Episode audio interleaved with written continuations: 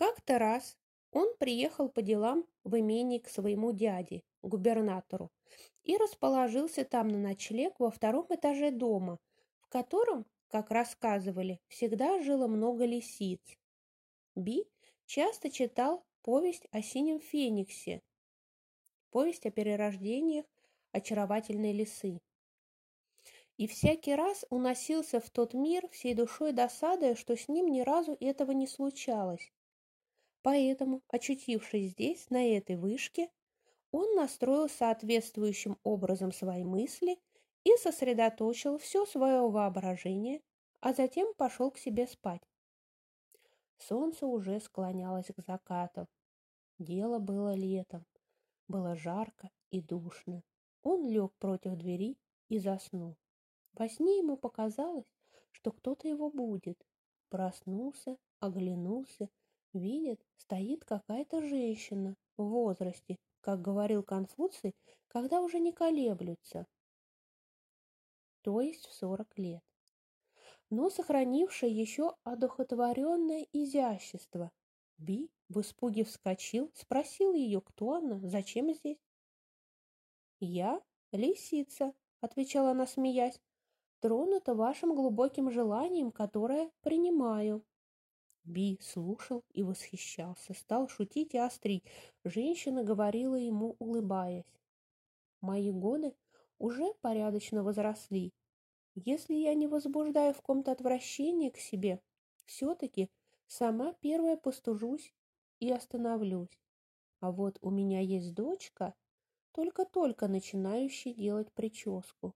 Может быть, она прислужит вам, подав помыться и причесаться. На следующую ночь не пускайте к себе никого, и мы придем, — сказала и ушла. Наступила ночь. Би закурил благовонные свечи, уселся и стал поджидать. Действительно, женщина явилась, ведя за руку девушку, у которой все манеры и наружность были столь грациозны и столь очаровательны, что весь мир обойди не сыщешь ничего подобного. «Господин Би», — обратилась к ней женщина, — «имеет с тобой давно определенную судьбу, и ты должна остаться здесь. Возвращайся завтра пораньше, нечего быть жадной до спанья».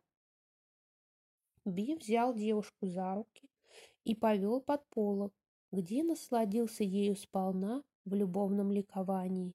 Когда дело было сделано, девушка, смеясь, сказала, какой то жирный, неуклюжий, тяжелый, нет сил вынести. Еще не рассвело, а она уже ушла. К вечеру сама явилась и сказала, «Сестры хотят поздравить меня с женихом. Может быть, соблаговолишь завтра пойти к ним вместе со мной?» Би спросил, куда это. Она сказала, что старшая сестра устраивает угощение недалеко отсюда, Би в самом деле принялся ждать ее, но она долго не приходила. Все тело его понемногу устало, и он уже прикорнул было к подушке, как вдруг дева вошла к нему и сказала, «Ай, как я заставила тебя долго ждать, прошу извинения!» Затем взяла его руку и повела. Пришли они в какое-то место, с большими дворами и строениями и прямо прошли в главную гостиную. Видят, фонари так и горят, словно точки звезд. Вот выходит хозяйка лет двадцати, а в простом наряде лет двадцати в простом наряде, но сама прелесть. Присела, сделала приветствие, поздравила и стала просить к столу но вошла служанка и доложила, что приехала вторая барышня. Би видит, как вошла девушка лет восемнадцати-девятнадцати, рассмеялся и сказал сестре. «Ну, сестрица, ты уже теперь проломанная тыква. Доволен ли муженек-то твой тобой?» Сестра ударила ее веером по спине и сурово посмотрела. «Помню», — продолжала та, как мы с сестрой, будучи детьми, шутя дрались. Она страшно боялась, когда ей начнут считать ребра. Так что, бывало, издали погрозишь ей пальцем, она уже смеется вовсю ничем не сдержишь, а потом сердится на меня и говорит, что мне придется выйти замуж за принца Каролика. А я ей на это говорю, что она выйдет замуж за волосатого мужчину, который проколет ее губки. Так оно и вышло. Старшая сестра рассмеялась и говорит, «Нечего удивляться, если третья сестрица сердится и проклинает тебя. Молодой муж тут рядом, а ты лезешь со своими глупыми выходками».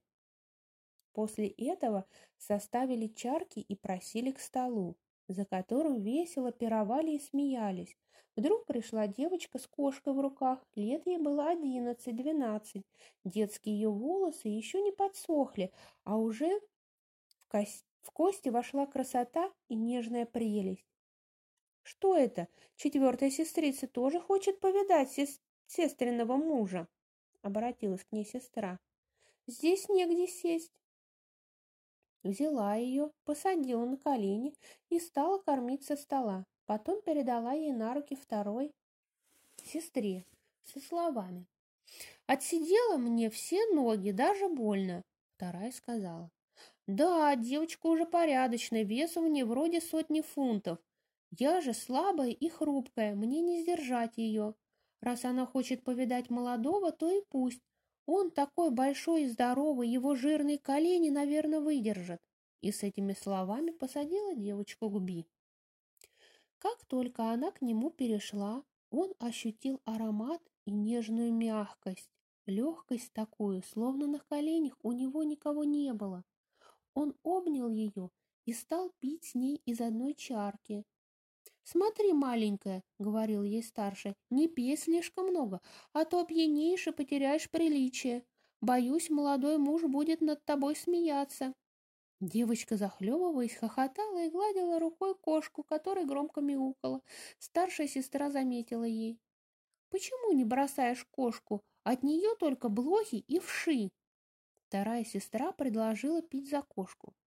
«Возьмем, — говорила она, палочки и будем друг другу в них передавать кошку. У кого она закричит, тот пусть пьет. Все так и поступили. Как только кошка дошла до Би, сейчас же мяукнула. Би нарочно лихо пил, чарку за чаркой осушал подряд несколько раз. Он знал, что эта девочка щиплет и заставляет кошку орать, и все кругом смеялись. Вторая говорит, «Ну, сестрица, отправляйся спать. Ты задавила бедного молодого. Смотри, как бы третья сестра на тебя не рассердилась. Девочка с кошкой ушла. Старшая, видя, что Би умеет много пить, сняла с себя наколку, наполнила вином и просила его выпить. Би посмотрел, в наколке вина какая-нибудь чашка, а выпил. Так почувствовал, как будто там несколько бутылок.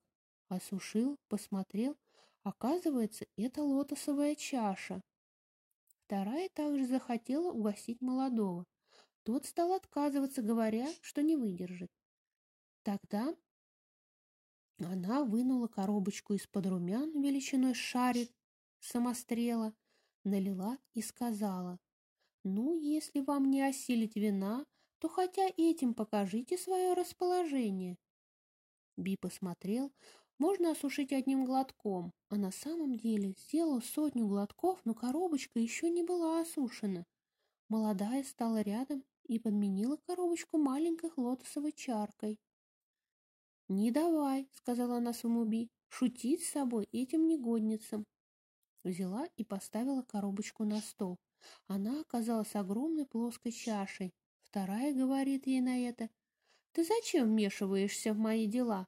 Три дня, как он твой муж, а уж такая нежная любовь появилась, скажи, пожалуйста.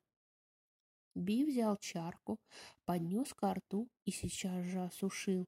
Когда держал ее, она была такая нежная и мягкая. Вгляделся вовсе и не чарка, а тонкий чулочек, узенький, как крючок, и подкладка и украшение работы изумительный. Вторая сестра выхватила у него чулок и забронилась. Ишь ты, плутовка, когда это ты успела украсть у человека туфлю? То-то я дивлюсь, что нога холодна, как лед. Встала, пошла в комнату переодеть башмак. Третья перестала наливать.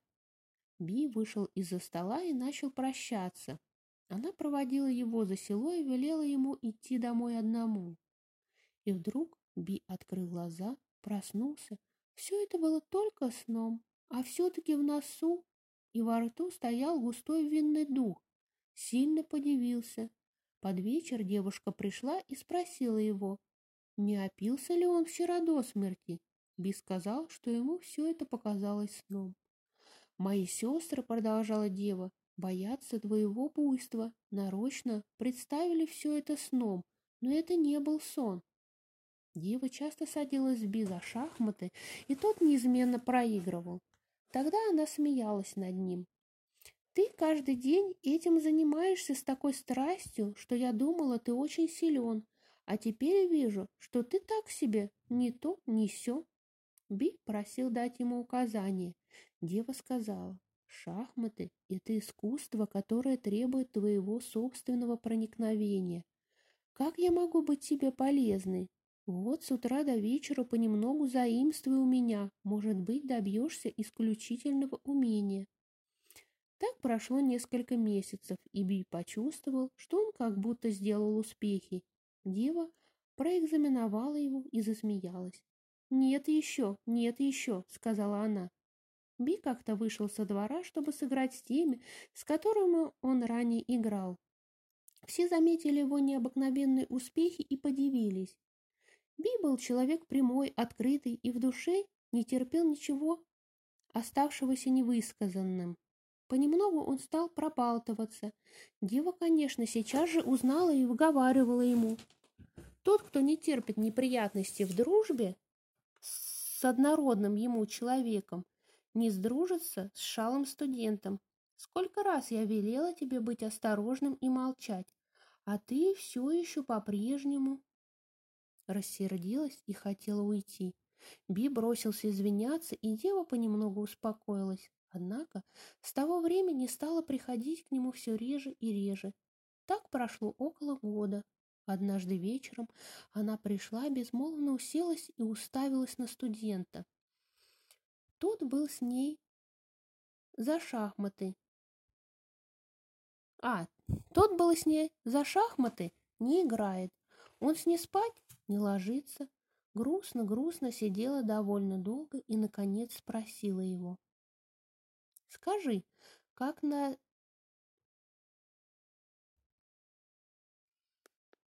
Ну, я думаю, можно потом, да, еще продолжить читать.